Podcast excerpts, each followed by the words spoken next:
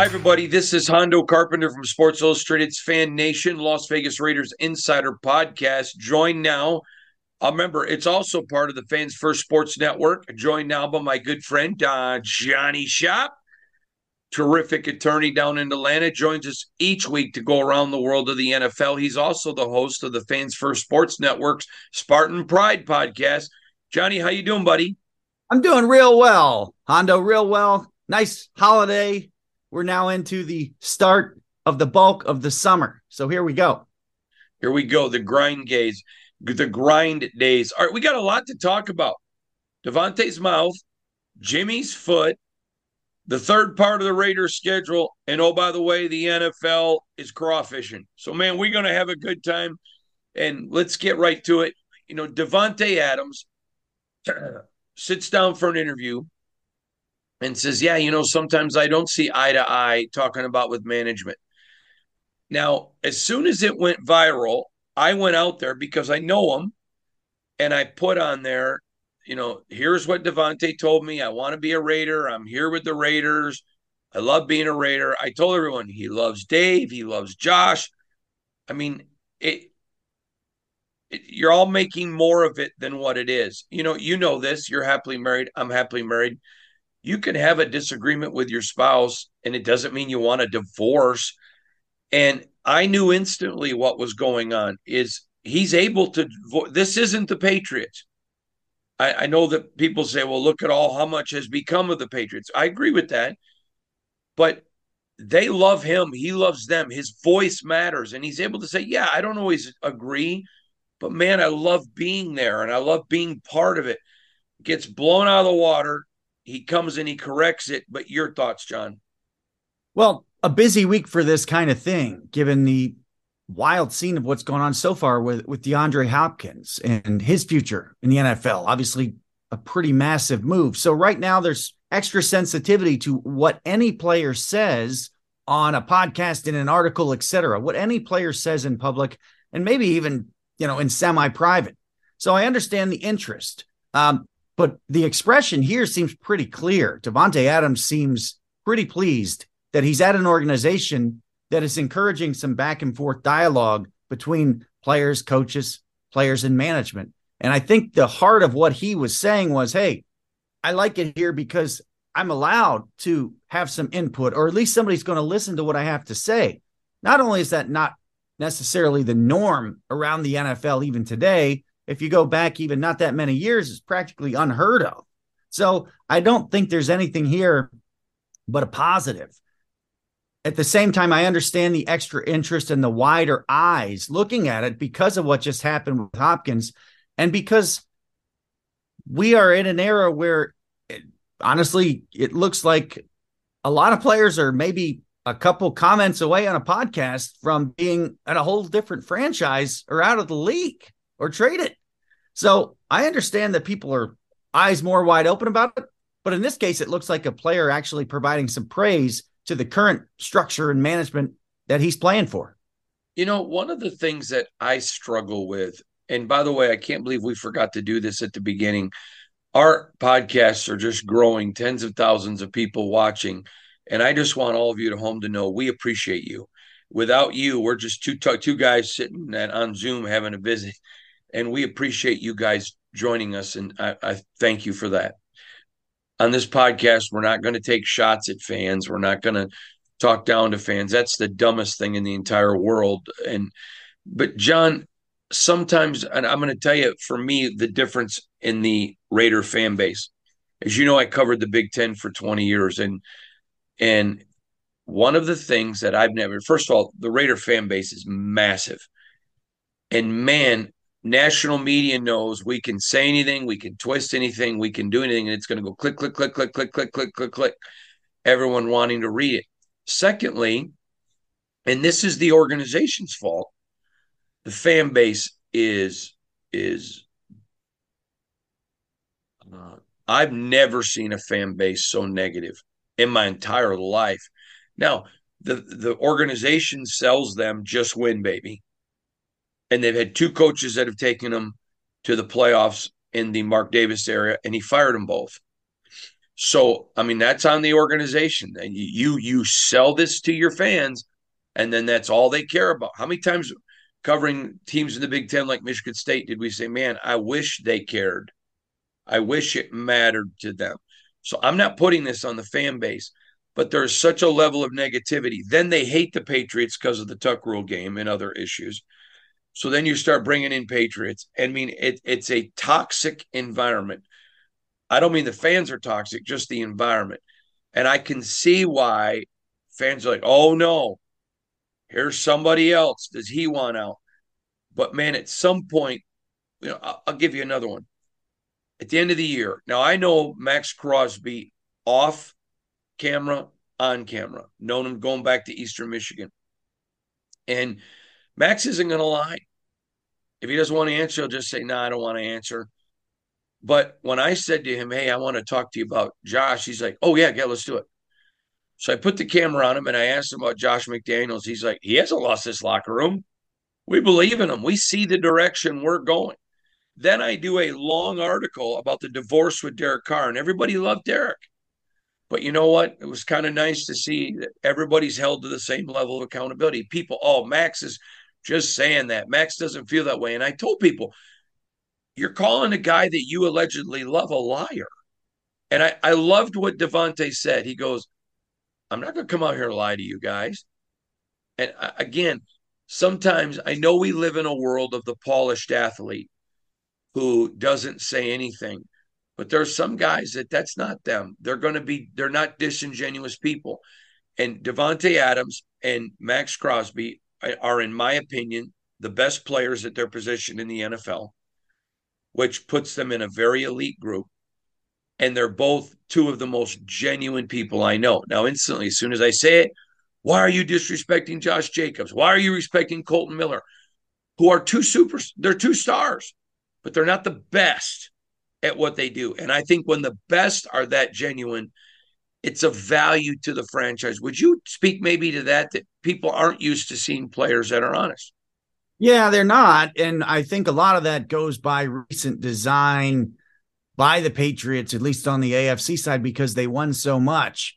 What I think we went through was the closing of an era, the closing of an era with uh, traditional media, tra- traditional player availability. And that era is gone. And the new era kind of began. And you see a lot of different players in different ways, at different podcasts, not maybe as much uh, with video clips unless they're really damaging on things like Instagram and, and Twitter and TikTok. But we're into a new age, and so there's more interest, and um, there's honestly there's there's more people looking for players around the NFL to slip and fall on a banana peel and make a big mistake, like Hopkins may have made out there in Arizona not long ago. So there's that. There's and also an interesting part of the Raider fan base that you have to step back a bit to take a look at. We're still talking about a franchise that was a bit nomadic for decades past, and a lot of the fans still remember transition from Oakland to Los Angeles, back to Oakland, and then to Las Vegas. And um, you know, it's understandable that some people, especially after the lack of commitment by the city of Oakland to uh, subsidize and or support their pro sports teams or all of them as it looks like yet another maybe headed east there's a little bit of a sore spot and sensitive spot there. So that that's understandable too. The, the fan base is feels probably like it's been a little bit um, abused. around you know? Yeah they've been they've been rolling around in a, in a tumble dry you know? Um Oakland's always going to be a part of the Raider franchise for sure. Is Los Angeles always going to be part of the Raider franchise? I don't know. It probably depends how you look at it and how long you've been a fan. For a lot of folks, it's not even in the equation at all. Right. So I understand the sensitivity, but I enjoy, and a lot of us enjoy actually hearing what players see, feel, and think. And some of us um, can appreciate that for what it is and not necessarily take it as some kind of attack on an organization. While at the same time, players of arguably lesser character or more hubris around the NFL have maybe said and done some crazy stuff at times where I almost you hear them at the end of them talking it's like I don't think this guy's going to make it too much longer. Whether it's a quarterback who's not a starter on his team saying that, you know, it's going to be him and Peyton Manning and they're going to be at the very top of the sport, um, who's now a TV commentator, or whether it's another guy. Wait, wait, who are you referring to, John? Robert Griffin III, if you can recall. Well, uh, I know. I was out, making a joke. Yeah, well, that's who that's who I was thinking of. Is that is that who you follow? And he said, "Hey, it's it's it's me and, and Peyton Manning. Now I'm at the top of the sport." And the Washington franchise was like, "He's not even going to start for us."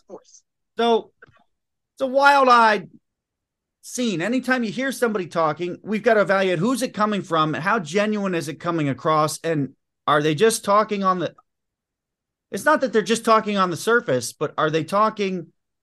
about a specific topic or are they saying one thing and meaning something so much bigger and when that happens that's when guys get in trouble like robert griffin like carson wentz uh, like hopkins and probably like another guy or two before we even get through training camp somebody somewhere is going to slip and fall on that verbal banana peel but Maxx crosby and davante adams do not appear to be those kind of guys and that is probably going to make things easier for the raiders to come together and actually put their best foot forward in the coming season. It's a lot easier to do it when everybody's on the track going the same way than when a guy's maybe trying to get off the track and look at it or take a left hard out of an organization.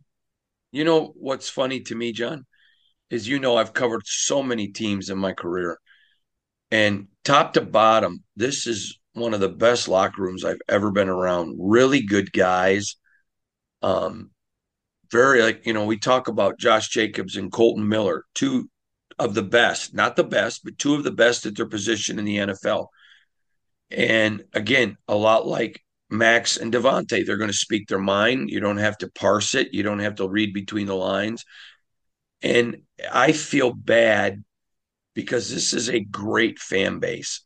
It is a great fan base. Now, I think, and boy, is this going to get me a ton of hate mail.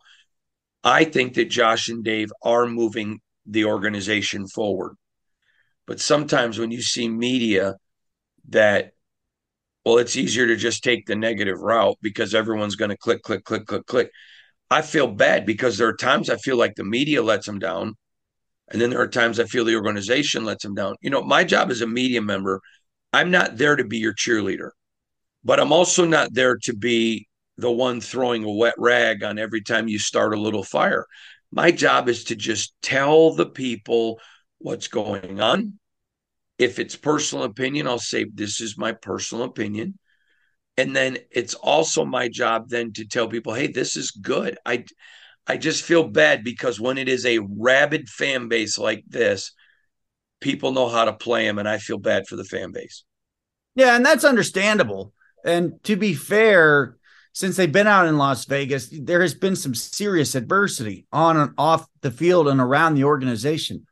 What that may end up doing is kind of pulling some of the players and the team closer together at some point. If all goes well from here, you'll probably look back and say, okay, the offseason before the 2023 year was when things actually ended up coming together. And there can be some benefit to that. Uh, from the fans' perspective, it's understandable that they're a little bit gun shy and they've got their eyes wide open and they're a little extra sensitive. That's totally understandable. And as you know, when it comes to wins and losses, if there's more wins than losses and the season's going well, that stuff's going to fall right off. How many times have we talked about over the 14 years we've been doing this together? Winning covers a multitude of sins. yeah, it seems to apply to the hundreds of teams that you've covered uh, pro level and college level, it applies almost every single time. Just win, baby. Yeah, very few instances where would it it would not be okay. But I do understand the fans' concern, um, and I would expect that things are probably going to quiet down and settle out around the Raiders organization. At least what's been saying, uh, what will be said publicly, only because I don't think there's that much more to discuss from this point to when they actually continue to ramp up out of OTAs and into camp. Now we got so much Raider content today, but I want to go to the Hopkins because I thought that was fascinating.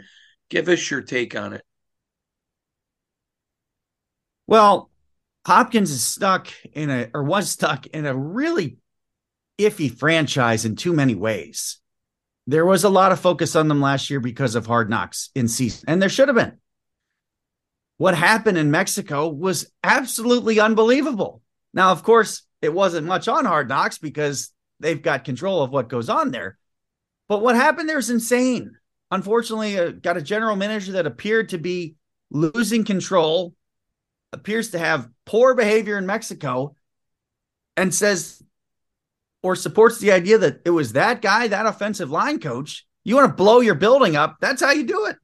Litigation's still ongoing between that offensive line coach who was wrongfully blamed, wrongfully fired, said, Hey, this was absolutely wrong. You violated my contract here, here, and there.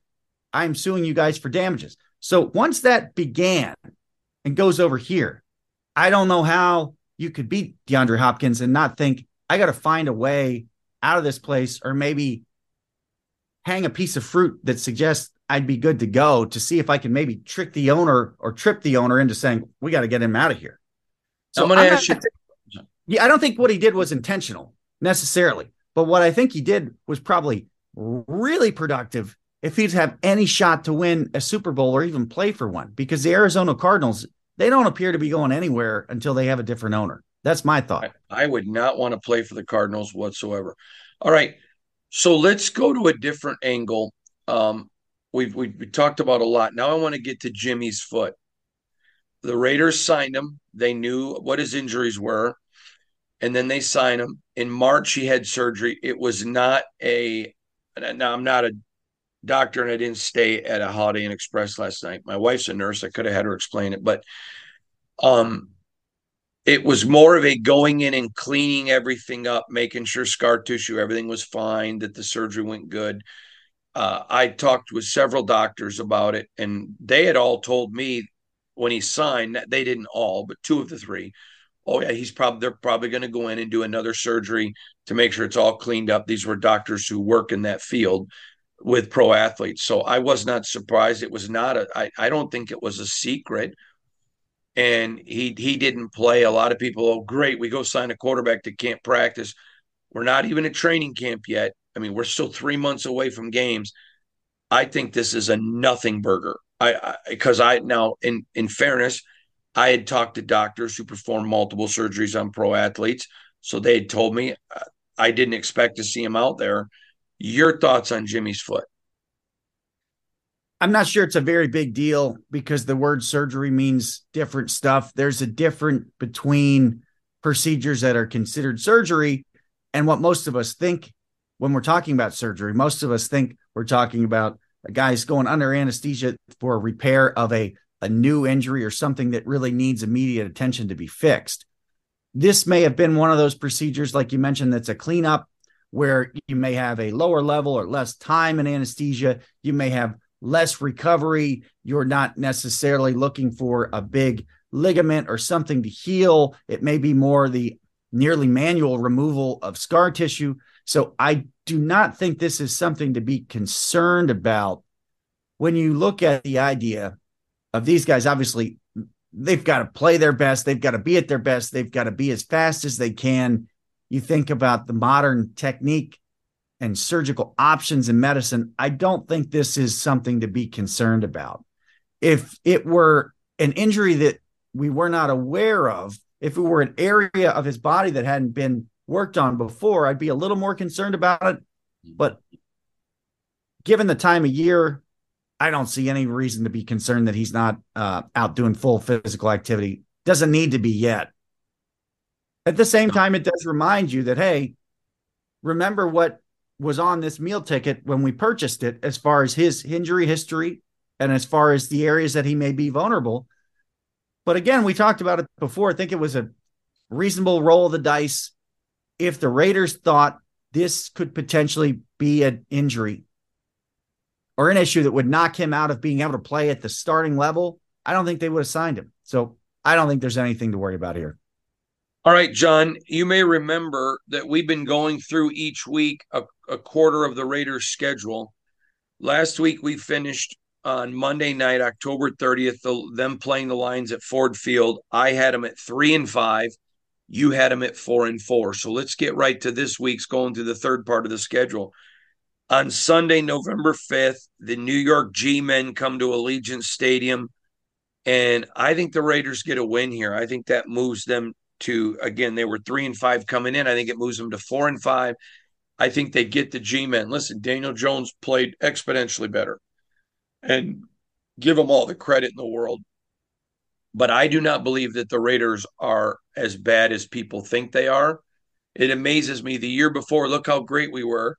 We won a lot of close games. Then last year, look how bad we are. We lost a lot of close games. Well, those flip on a dime. Those flip on a on a mistake. Those flip and they have brought more people. Jimmy G at one. There's more stability at quarterback. And I don't mean that Derek wasn't stable. It's stability in the scheme. I think they beat the G men and go to four and five. What do you think, Johnny? When you look at the Giants, you look at a team I think that probably overachieved a bit last year. And Jones did play well and effectively at times, but I'm looking for a pretty big adjustment in teams that are defending Jones. And I want to see how that adjustment goes during the first part of this year. I think come that point in the schedule, we're kind of have a much better feel for how effective Daniel Jones can be. And I actually see the bottom pretty low. I'm not sure how much better things can get for him from last year. I don't know that he's I don't think he can play at an all pro level, but I think the floor could be pretty low. So I like the Raiders in this one because I'm not sure the Giants are a lot. I just, I don't, I think the Giants are more like the Giants we saw before 2022 than the Giants we saw in 22. I don't think they take off from here. I think they regress a little bit in 23. I like the Raiders at home that week.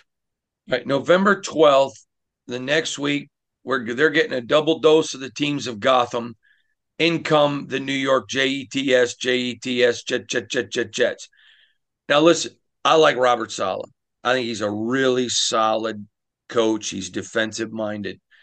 I like the Jets team. I am not a fan of Aaron Rodgers. I said it when there was time when when it looked like there he had a chance of coming here. You put sixty million dollars into him. It really limits you as far as what you can put around them. Uh, I know there are some things around him. Not saying there's not, but I don't think the Raiders are as bad as people think they are, and I don't think the Jets. Because listen, I know people who've worked in the organization and been in the locker room and played with with Aaron. Every one of them complimentary of his physical skills. Every one of them not a fan of the man and his impact. I mean, I had one player say to me, I can't tell you how many times players want to just go punch him because it's never his fault. He goes and has a press conference and it's, well, you know, my receivers are young or my offensive line missed this. It's never him. So uh, again, I think that far into the season, the Raiders get them. I think the Raiders improved to five and five. Now going into this game, I thought they'd be four and five. You thought they'd be five and four. I think they end at five and five after this game. Your thoughts? What you describe with Aaron Rodgers is is pretty consistent going back through most of his career. I don't know how this gets much better for him or the Jets. I look at it like this is a I look at it like this is a one shot deal. To me, it looks like Rodgers is going to take one shot to get into another Super Bowl, and that's this year. I'm I'm really not sure how much he plays, if at all, beyond there. I do like the Jets defense a lot. I believe this may end up being the best Jets defense under Robert Saleh. So I like the Jets in this game in a woulda, coulda, shoulda kind of loss for the Raiders. I don't think they are going to eliminate those.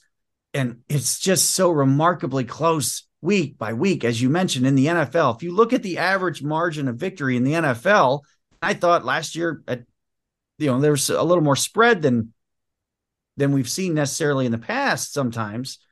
It's usually really close. Most of the NFL games are decided by less than one score. We already kind of know that going in. This is going to be a big stage. This is set up to be a national game, the Sunday night game of the week. A lot of eyes on the Jets, a lot of eyes on the Raiders. I like the Jets here in an ugly one because of that defense. All right. So what the point is we both took different routes and ended up at five and five. Then we come in, John, to Sunday, November 19th. They head down to Hard Rock in Miami. I think they fall five to six, and they, they're going to be five and six. Early games are still tricky. I don't care what you do to prepare. Early games for those West Coast teams are tricky. They happen fast. You look at it on November 19th, you think weather's probably not going to be much of an issue. But it is Miami, and let's say it's a little warmer and a little more humid than expected. That kind of could become a factor for a team that's based all the way in the desert. Okay, but wait a minute. But the heat's not going to be, it's the humidity. Correct. That's the thing. It's the humidity. I don't think this sets up well for the Raiders. And I don't know what we have in the Dolphins.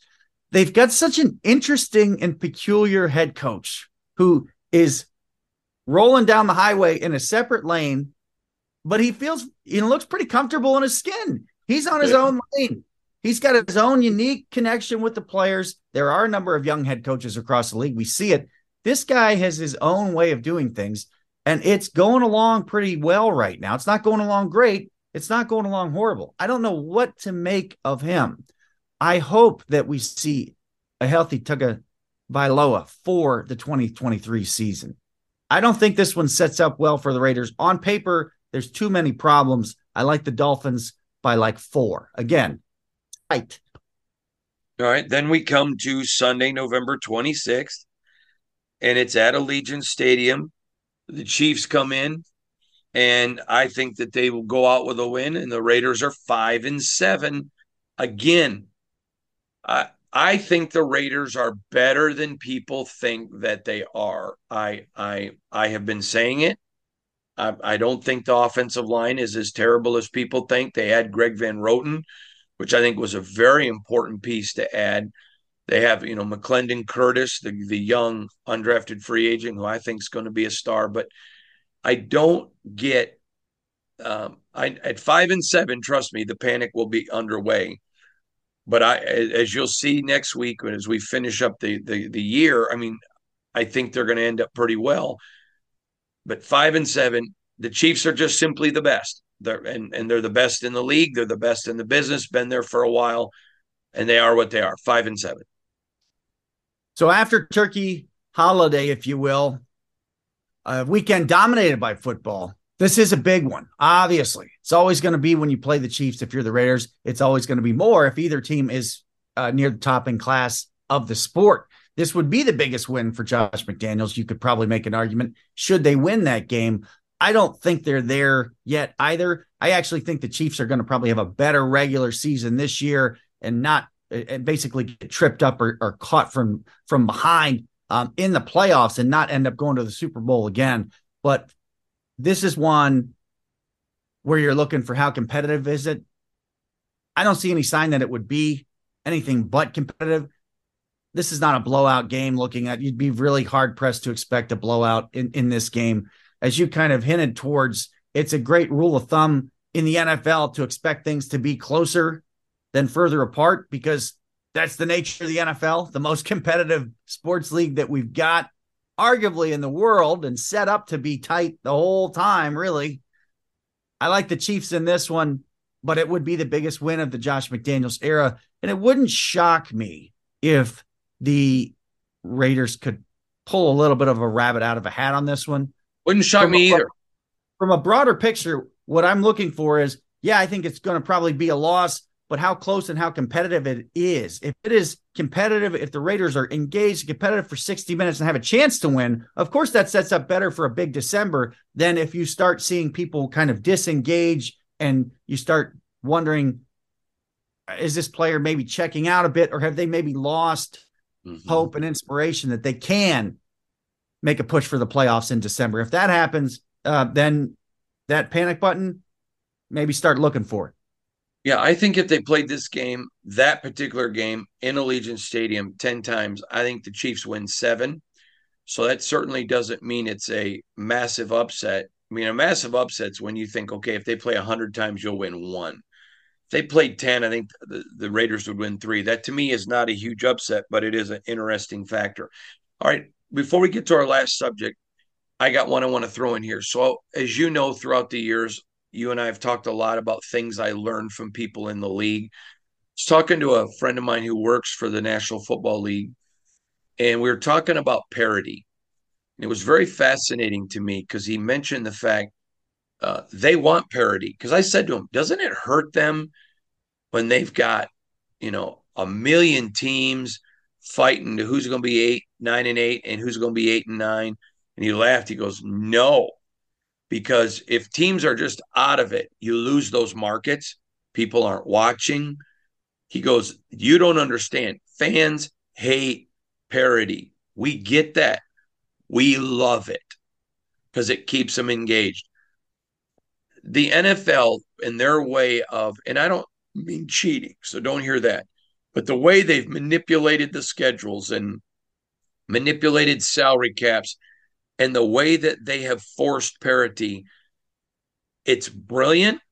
And quite frankly, I think the NHL, I think the NBA, and I think Major League Baseball should all look at the NFL because it is the big dog and it's not even close.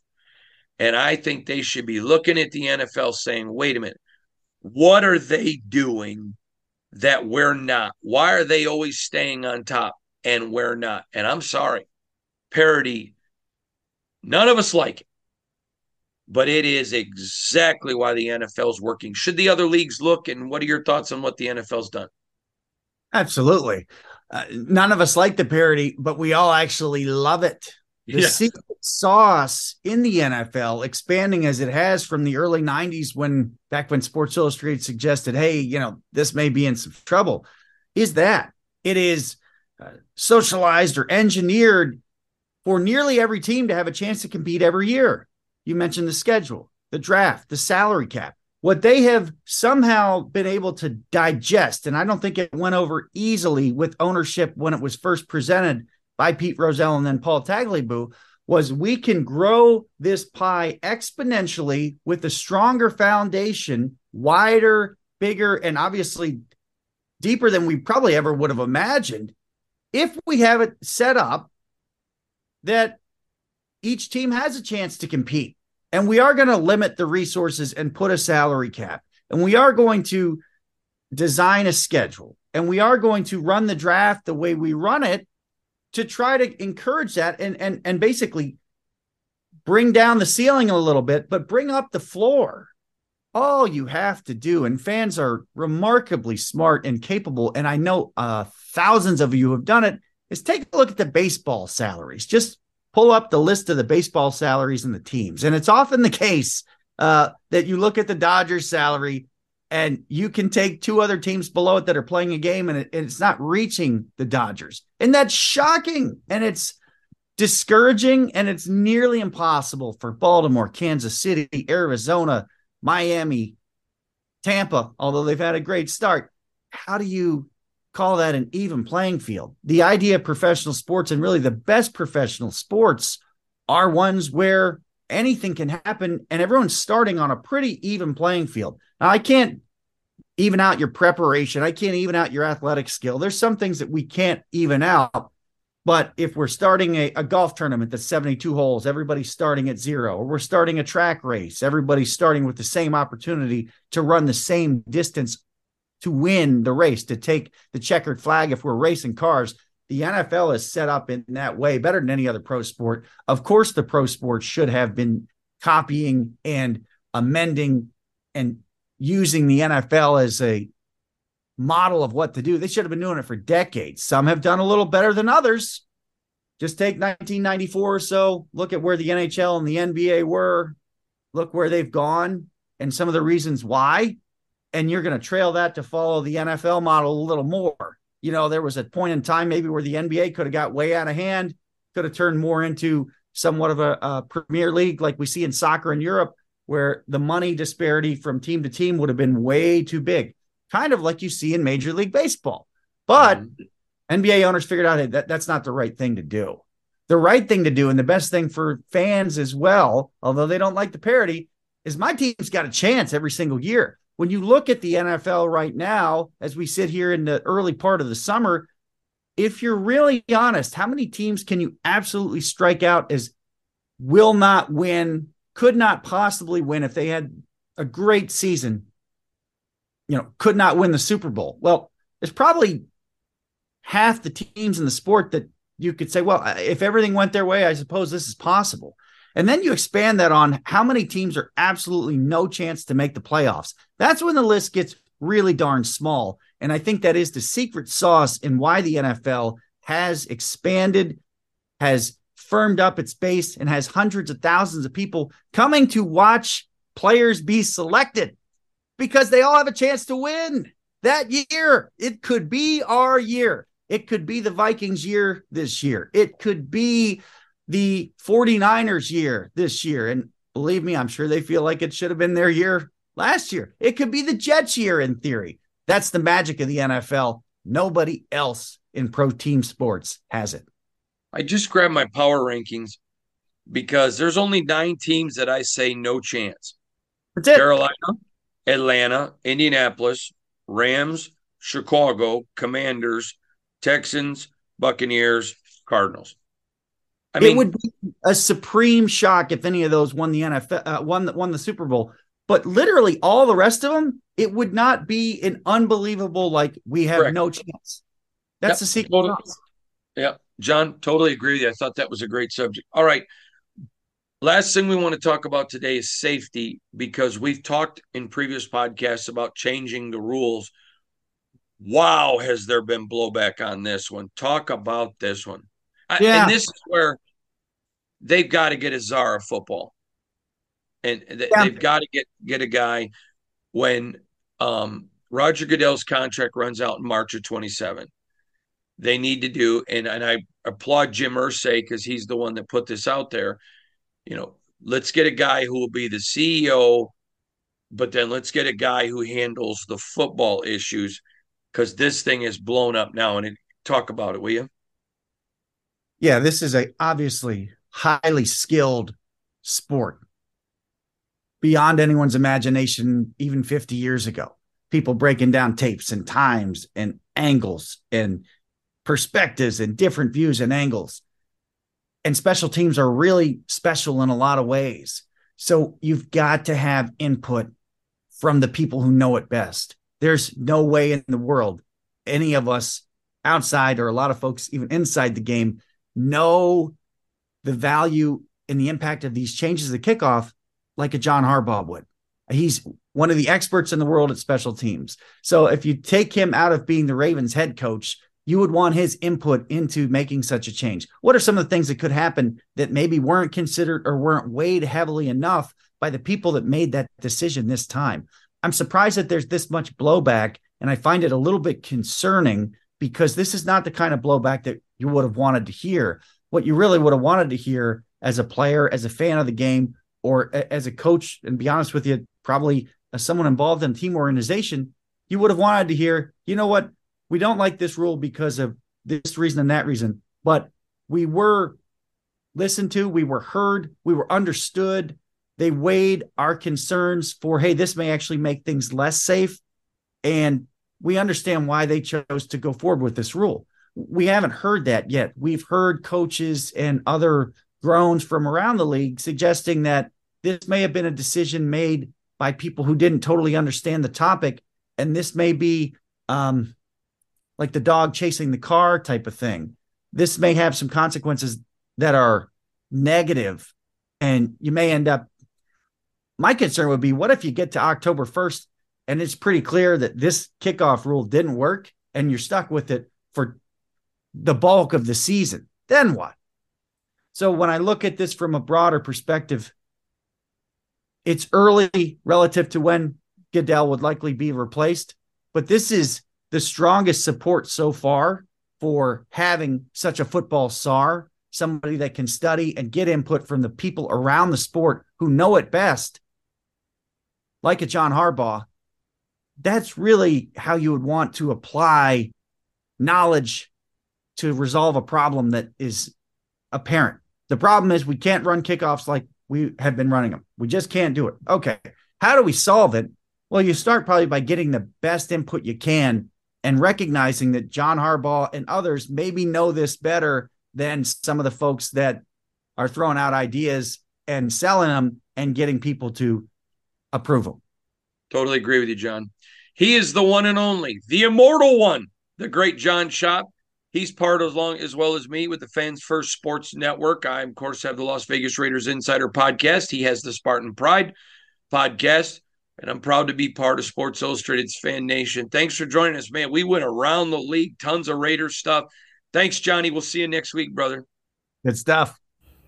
This has been a Las Vegas Raiders Insider production on the Fans First Sports Network.